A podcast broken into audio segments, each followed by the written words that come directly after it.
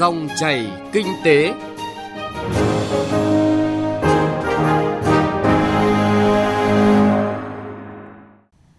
Biên tập viên Thu Trang kính chào và cảm ơn quý vị và các bạn đang lắng nghe dòng chảy kinh tế. Trong 20 phút của chương trình hôm nay, chúng tôi sẽ chuyển tới quý vị và các bạn những nội dung chính sau. Hiệp định Thương mại Tự do giữa Việt Nam và EU, EVFTA, tạo sức hút đầu tư vào dệt may Việt Nam. Hà Nội xúc tiến thương mại liên kết hợp tác cùng phát triển. Chuyện thị trường có nội dung người Việt Nam ưu tiên dùng hàng Việt Nam, chuyện của thương hiệu ô cốp. Trước tiên, chúng tôi chuyển tới quý vị và các bạn những thông tin kinh tế đáng chú ý.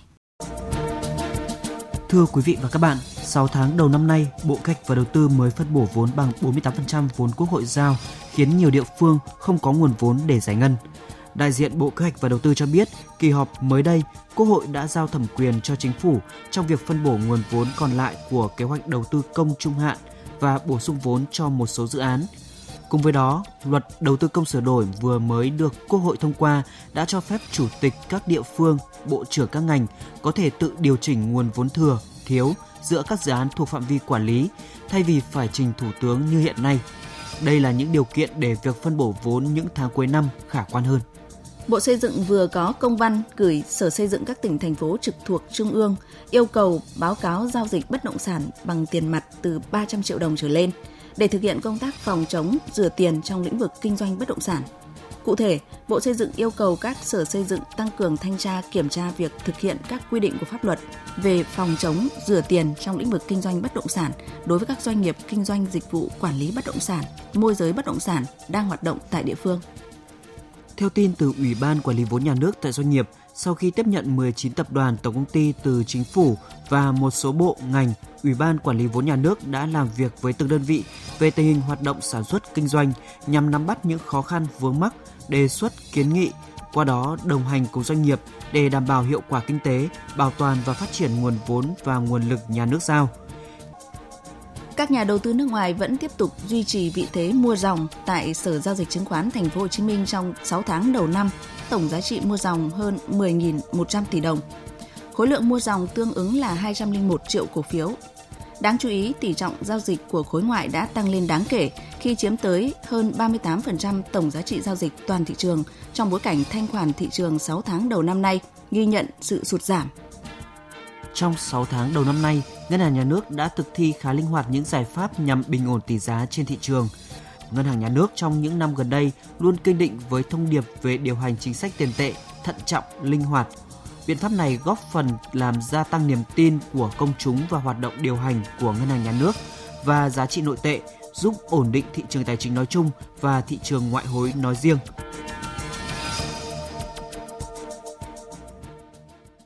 Thưa quý vị và các bạn, Hiệp định Thương mại Tự do giữa Việt Nam và Liên minh châu Âu EVFTA được đánh giá là hiệp định toàn diện, chất lượng cao và cân bằng lợi ích cho cả hai bên.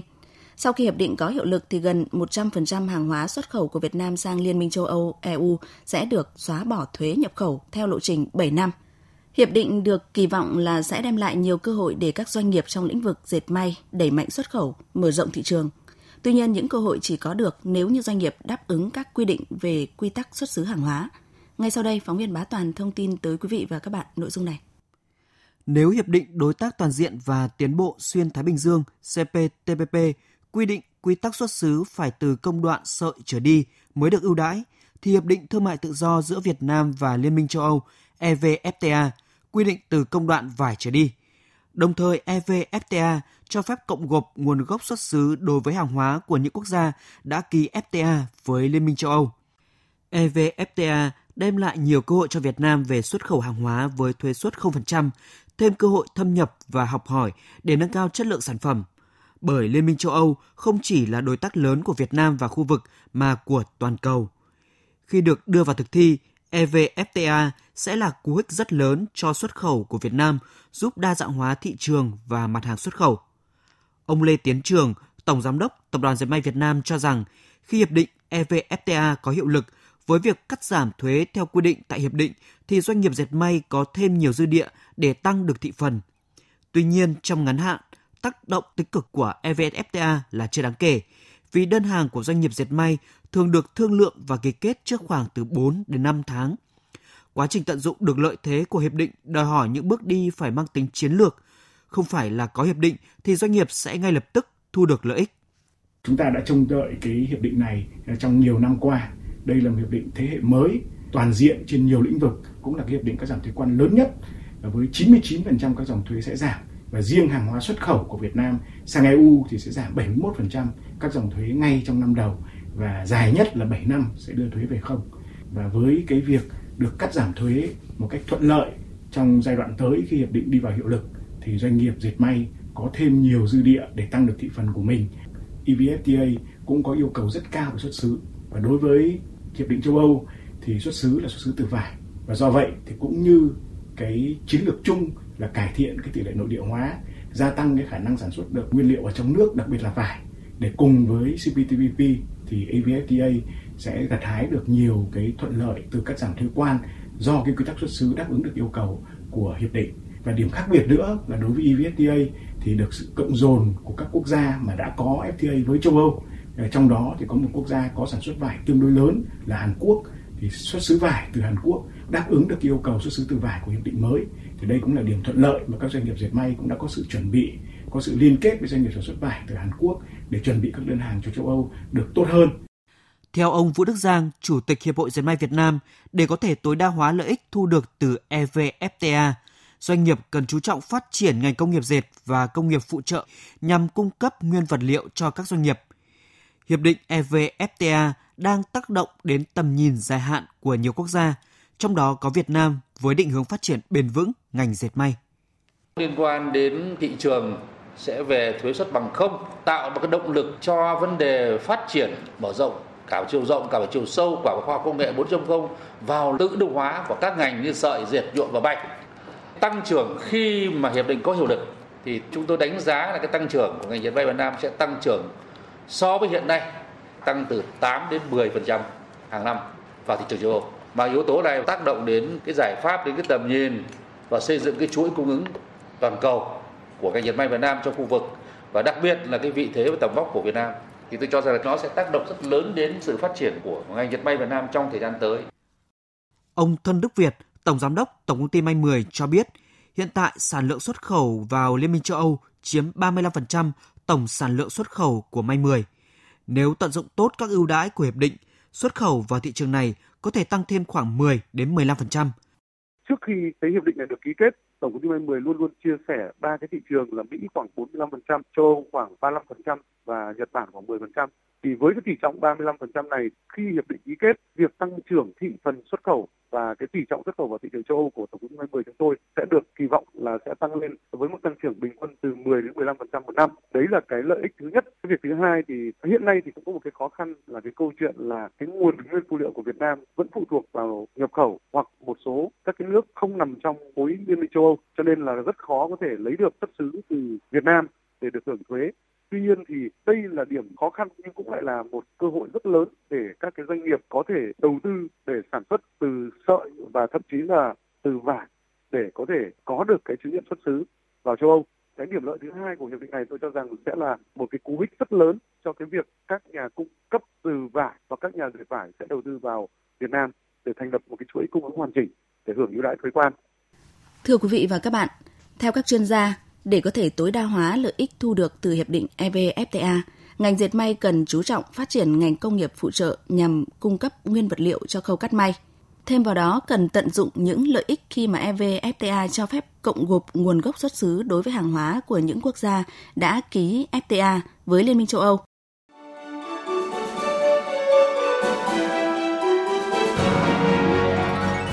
Dòng chảy kinh tế, dòng chảy cuộc sống.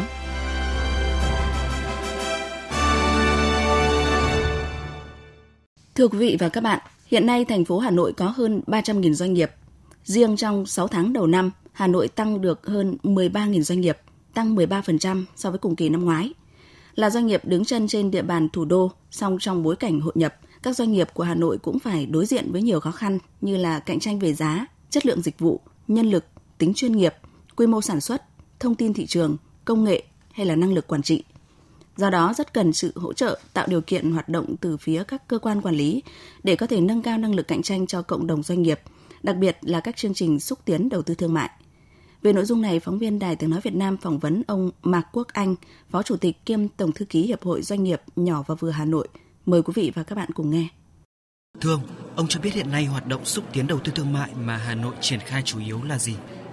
Đối với hoạt động mà xúc tiến thương mại đầu tư ấy, thì Hà Nội đã thành lập trung tâm xúc tiến đầu tư thương mại du lịch thành phố Hà Nội. Đây là một cái cơ quan chuyên môn chuyên trách, à, một đầu mối để à, lãnh đạo cũng như chỉ đạo tổ chức thực hiện các hoạt động về xúc tiến thương mại đầu tư tại thành phố Hà Nội. Và hết 2018 thì Hà Nội đang là top dẫn đầu trong việc mà thu hút các cái đầu tư của FDI. À, và quan trọng nhất thì là Hà Nội đã thông qua cái đề án khởi nghiệp tại các đề án khởi nghiệp thì hỗ trợ cho các cái doanh nghiệp khởi nghiệp trên địa bàn thành phố Hà Nội để làm sao các cái doanh nghiệp khởi nghiệp, các doanh nghiệp nhỏ và vừa và những doanh nghiệp FDI trở thành cái chuỗi giá trị liên kết với nhau và trao đổi sử dụng hàng hóa sản phẩm của nhau. Và hiện nay thì lãnh đạo thành phố Hà Nội đã thường xuyên liên tục dẫn các cái đoàn doanh nghiệp của Hà Nội hỗ trợ cho các doanh nghiệp làng nghề, doanh nghiệp khởi nghiệp, doanh nghiệp nhỏ và vừa à, tham gia các cái kỳ hội trợ, hội nghị hội thảo. Và Hà Nội cũng chủ động à, liên kết hợp tác với các cái tham tán thương mại của Việt Nam đóng tại các nước để trao đổi các cái thông tin các cái hoạt động về mặt xúc tiến ờ, để làm sao các cái kỳ hội trợ ở các nước, các cái thị trường truyền thống mà các doanh nghiệp nhỏ vừa quan tâm thì lãnh đạo ờ, thành phố Hà Nội đều hỗ trợ tích cực. Một phần nữa thì Hà Nội hiện nay cũng tích cực ờ, để hỗ trợ cho các cái doanh nghiệp chủ lực, các doanh nghiệp truyền thống. Bởi vì có những sản phẩm như là khóa Việt tiệp, ví dụ như là may 10, đây những sản phẩm chủ lực của thành phố Hà Nội đã phát triển trên 70 năm. Một mặt hỗ trợ cho các cái doanh nghiệp vệ tinh ở dưới có thể cung cấp các hàng hóa sản phẩm dịch vụ của nhau nên do vậy mà các hoạt động xúc tiến của Hà Nội đã mang một cái hình thái mới à, và một phần nữa là Hà Nội tăng cường cái sự đối thoại à, hỗ trợ cho các doanh nghiệp để giảm thiểu các cái thủ tục hành chính. Vâng, thời gian qua Hà Nội là điểm đến của rất nhiều sự kiện kinh tế chính trị quan trọng. Vậy theo ông, những sự kiện này sẽ có tác động như thế nào đến hoạt động xúc tiến đầu tư thương mại của Hà Nội? À, như chúng ta được biết thì hết năm 2018 thì chỉ số năng lực cạnh tranh cấp tỉnh PCI của Hà Nội đã đứng vào top của trong toàn quốc và quan trọng nhất là thu hút các cái dòng vốn của FDI đầu tư tại Hà Nội và Hà Nội hiện nay đang dẫn đầu cả nước trong cái việc mà thu hút các dòng vốn FDI và quan trọng nhất đây là cái nơi mà tập trung về văn hóa kinh tế chính trị của toàn quốc À, nên do vậy mà rất nhiều các cái nhà đầu tư, các cái nhà hoạt động chính trị, các cái sự kiện lớn đều muốn tổ chức tại thành phố Hà Nội. Ngoài cái việc muốn thúc muốn đầu tư thì các cái nét văn hóa của các nơi đều muốn tổ chức tại Hà Nội. Bởi Hà Nội không chỉ là các cái trung tâm về kinh tế cũng là trung tâm về mặt chính trị. Hà Nội hiện đầu 2017 cũng ban hành quy chế văn hóa ứng xử của công chức viên chức trên địa bàn thành phố Hà Nội. Nên do vậy thao gỡ mọi cái cơ chế để làm sao khi mà phục vụ cộng đồng doanh nghiệp cũng như người dân khi đến làm các thủ tục hành chính đối với cơ quan quản lý nhà nước đã được nâng từ cấp độ 4 lên cấp độ 3 à, có nghĩa là giảm thiểu các thủ tục hành chính cho các doanh nghiệp và Hà Nội hiện nay đang lấy du lịch gần như là một cái kênh để phát triển ngành mũi mũi nhọn. Và hàng loạt các cái điểm du lịch đã thu hút các cái lượng khách đến tham quan du lịch và nghỉ ngơi. Hà Nội cũng đang tổ chức hàng loạt các hoạt động về xúc tiến đầu tư, hoạt động về thương mại dịch vụ rồi các cái sản phẩm vùng miền trao đổi các cái sản phẩm hàng hóa cho Hà Nội. À, và hiện nay trên à, Hà Nội có rất nhiều các hệ thống về đại siêu thị. Do vậy đây là một cái nơi ngoài việc là trung chuyển hàng hóa thì cũng nơi để làm sao giới thiệu quảng bá các cái sản phẩm hàng hóa dịch vụ của các cái vùng miền tập trung về Hà Nội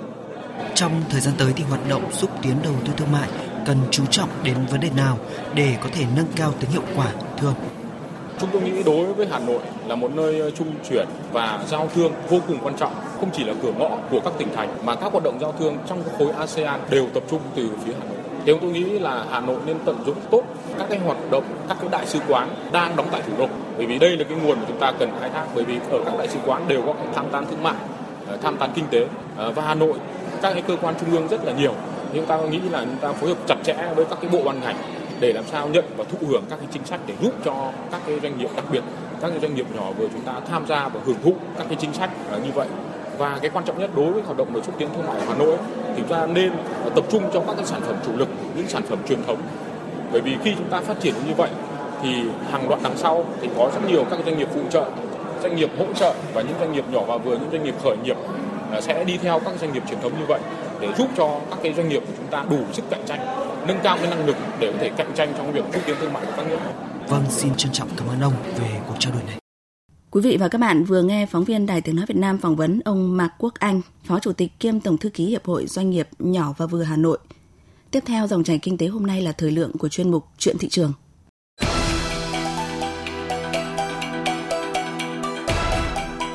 Chuyện thị trường Quý vị và các bạn thân mến, hưởng ứng cuộc vận động người Việt Nam ưu tiên dùng hàng Việt Nam, tại tỉnh Quảng Ninh, đông đảo người tiêu dùng đã lựa chọn ưu tiên sử dụng hàng Việt, đặc biệt là các sản phẩm hàng hóa thương hiệu ô cốp. Từ những sản phẩm nông sản truyền thống của địa phương, mỗi sản phẩm thương hiệu ô cốp đã chinh phục được lòng tin của người tiêu dùng trong cả nước. Thu Hằng, cộng tác viên cơ quan thường trú khu vực Đông Bắc Đài tiếng nói Việt Nam có bài viết về nội dung này. Trước đây, nếu không phải người dân địa phương hoặc du khách đã từng đến huyện miền núi Bình Liêu, Quảng Ninh thì rất ít người biết đến và sử dụng sản phẩm miến rong, bởi đây chỉ là đặc sản truyền thống ở địa phương với quy mô sản xuất manh mún, nhỏ lẻ theo hình thức hộ gia đình. Sau khi tham gia chương trình ô cốp, mỗi xã phường một sản phẩm của tỉnh Quảng Ninh, miến rong Bình Liêu đã trở thành thương hiệu nức tiếng gần xa, trở thành sản phẩm hàng hóa chủ lực của địa phương. Là cơ sở sản xuất miến rong đầu tiên và có quy mô lớn nhất huyện miền núi Bình Liêu với sản lượng sản xuất khoảng 400 tấn mỗi năm. Hiện nay, công ty cổ phần thương mại và dịch vụ miến rong Bình Liêu đã mở rộng thị trường phân phối miến rong tại nhiều tỉnh trên cả nước như Hải Phòng, Hải Dương, Thái Bình, Đà Nẵng, Thành phố Hồ Chí Minh, Vũng Tàu. Không chỉ duy trì chất lượng và sản phẩm, miến rong Bình Liêu còn có giá cả hợp lý, bao bì đẹp mắt, in thông tin rõ ràng, tem mác được đăng ký đầy đủ, đảm bảo về vấn đề vệ sinh an toàn thực phẩm nên người tiêu dùng yên tâm lựa chọn. Tại gian hàng trưng bày và bày bán các sản phẩm ô cốp Quảng Ninh ở siêu thị Bixi Hạ Long hay tại các phiên hội trợ trong tỉnh và trong khu vực, nhiều mặt hàng đã trở thành sự lựa chọn thường xuyên của nhiều người tiêu dùng. Đặc biệt, miến rong Bình Liêu là một trong những sản phẩm bán chạy nhất tại cửa hàng. Theo nhận xét của khách hàng, so với các sản phẩm cùng loại trên thị trường, miến rong Bình Liêu được đánh giá là thơm ngon, giữ được hương vị đặc trưng của củ rong giềng. Tôi toàn ăn miến rong Bình Liêu, chất lượng rất là tốt, ăn ngon, nấu đi nấu lại vẫn cứ dai, rất chất lượng. Giá thành phải chăng, hợp với túi tiền, chất lượng đảm bảo, an toàn thực phẩm miến rong mình biết nguồn gốc xuất xứ rõ ràng chất lượng cũng tốt nên là tôi thường xuyên ủng hộ mong là các doanh nghiệp chú trọng hơn nữa đến cái chất lượng sản phẩm cũng như là cái giá cả cạnh tranh thì tôi tin là sẽ rất là có nhiều người lựa chọn hàng Việt Nam. Cuộc vận động người Việt Nam ưu tiên dùng hàng Việt Nam gắn liền với chương trình ô cốp tại Quảng Ninh đã tạo dựng được uy tín, niềm tin đối với khách hàng. Đặc biệt, một số sản phẩm đã trở thành lựa chọn hàng đầu của người tiêu dùng cả nước – từ năm 2009 đến năm 2018, trên địa bàn tỉnh Quảng Ninh đã tổ chức 194 hội trợ, triển lãm, phiên trợ, tuần kết nối tiêu dùng sản phẩm ô cốp, thu hút đông đảo người dân và du khách đến tham quan mua sắm với doanh thu hàng chục tỷ đồng mỗi lần tổ chức. Ông Vũ Bình Minh, Phó Giám đốc Trung tâm Xúc tiến Thương mại tỉnh Quảng Ninh cho biết, để giữ được niềm tin với người tiêu dùng, cần sự phối hợp giữa nhà sản xuất và các cơ quan chức năng, đặc biệt là các ngành chức năng của địa phương. Trên thị trường, các cái sản phẩm cũng mang tem mắc là sản phẩm ô cốp, nhưng mà thực chất những cái sản phẩm đó vẫn chưa được gắn sao, à, chưa được xác nhận. Tại các địa phương đấy thì các ngành phải vào cuộc để kiểm tra giám sát các cái cơ sở sản xuất như doanh nghiệp sản xuất các sản phẩm ô cốp đó làm sao theo đúng quy trình chất lượng sản phẩm cũng như là mẫu mã bao bì vệ sinh an toàn thực phẩm ờ, để làm sao kiểm soát được ngay từ gốc. Thưa quý vị và các bạn, người Việt Nam nói chung và người Quảng Ninh nói riêng ngày càng quan tâm hơn tới hàng Việt. Tuy nhiên đây vẫn còn là một chặng đường dài, đòi hỏi các doanh nghiệp chú trọng đầu tư nâng cấp về chất lượng sản phẩm. Do vậy, để chinh phục được người tiêu dùng, người sản xuất cần phải gắn trách nhiệm của mình với sản phẩm, không ngừng đổi mới nâng cao chất lượng, sức cạnh tranh, để hàng Việt thực sự là lựa chọn hàng đầu của người Việt. Chuyên mục Chuyện thị trường cũng đã kết thúc dòng chảy kinh tế hôm nay. Chương trình do biên tập viên Bá Toàn và nhóm phóng viên kinh tế phối hợp thực hiện. Xin kính chào và hẹn gặp lại quý vị và các bạn.